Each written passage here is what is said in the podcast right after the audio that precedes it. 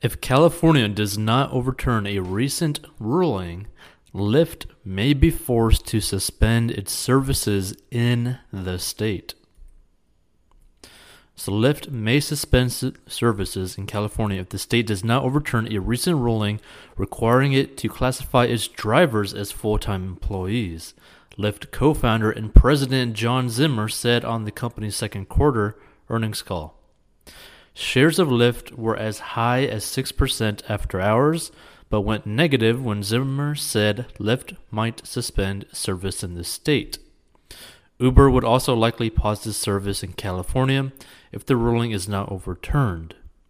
CEO Dara Khosrowshahi said in an MSNBC interview Wednesday, the K guy said a suspension would likely last until November when voters would decide on the ballot measure.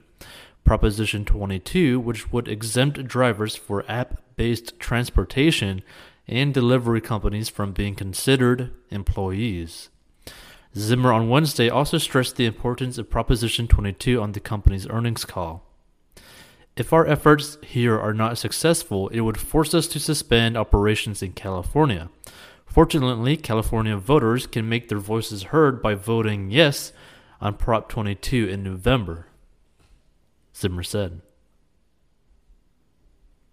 On Monday, a California judge granted a preliminary injunction requiring Lyft and Uber to stop classifying their drivers as independent workers after a 10 day period in which the company said they would appeal the ruling. If upheld, the order will require Lyft and Uber to treat its drivers as employees and cover additional expenses like benefits and unemployment insurance. California Attorney General Xavier Becerra sued the companies in May alongside three city attorneys, alleging they violated the state's new law that aims to provide benefits to gig workers. Uber and Lyft have consistently opposed the law and are funding a ballot measure that would exempt them from it if passed. Uber's K Dude has recently advocated for what he calls a third way to classify workers. He has argued there should be a way for workers to enjoy the flexibility of independent work while having access to some of the protections offered by employee status.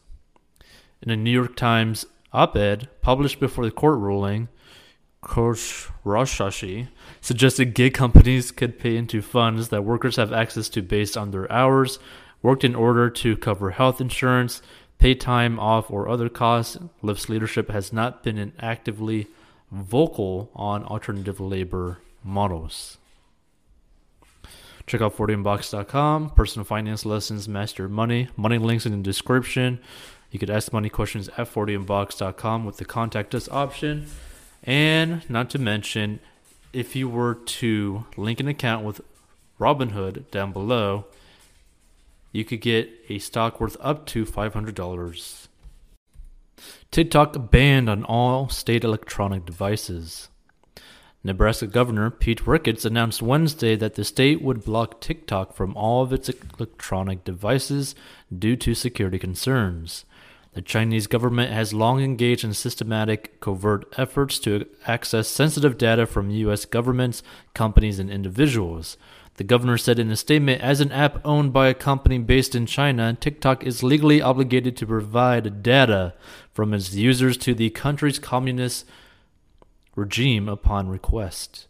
TikTok has come increasingly under fire by U.S. authorities for its tracking of user data, in part by skirting a Google Android privacy feature that farmed data from millions of mobile devices, the Wall Street Journal reported Wednesday to maintain the security of data owned by the state of Nebraska and to safeguard against the intrusive cyber activities of China's communist government, we've made the decision to ban TikTok on state devices, Ricketts said. The announcement comes less than a week after President Trump signed an executive order that would ban TikTok from operating in the U.S. within 45 days. TikTok automatically gathers vast swaths of information from its users, including internet and other network activity information such as location data and browsing and search history, the executive order said.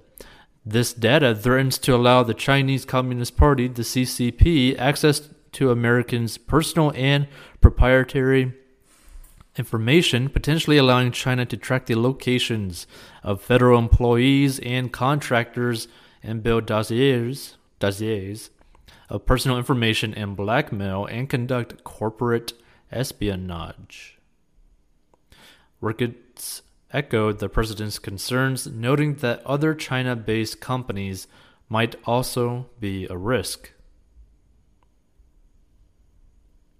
President Trump has mentioned impending action on TikTok, and for good reason, he said. With parent companies based in China, apps like TikTok, WeChat, and others are significant threats to the personal data of American citizens, not to mention tools for CCP content censorship. Earlier this month, Secretary of State Mike Pompeo warned that TikTok users' personal information could be going directly to the Chinese Communist Party and accused the Chinese government of running espionage operations inside the United States, targeting American lawmakers and business leaders. He also has taken to Twitter to condemn Beijing for a crackdown on free speech under what he described as a new draconian, draconian security law in Hong Kong and for alleged human rights abuses in China's Xinjiang province, targeting an estimated 1 million Uyghur Muslims. Check out 14box.com. Go down below for the links, all that kind of stuff. Feel free to hit the like button, subscribe. See you in future episodes.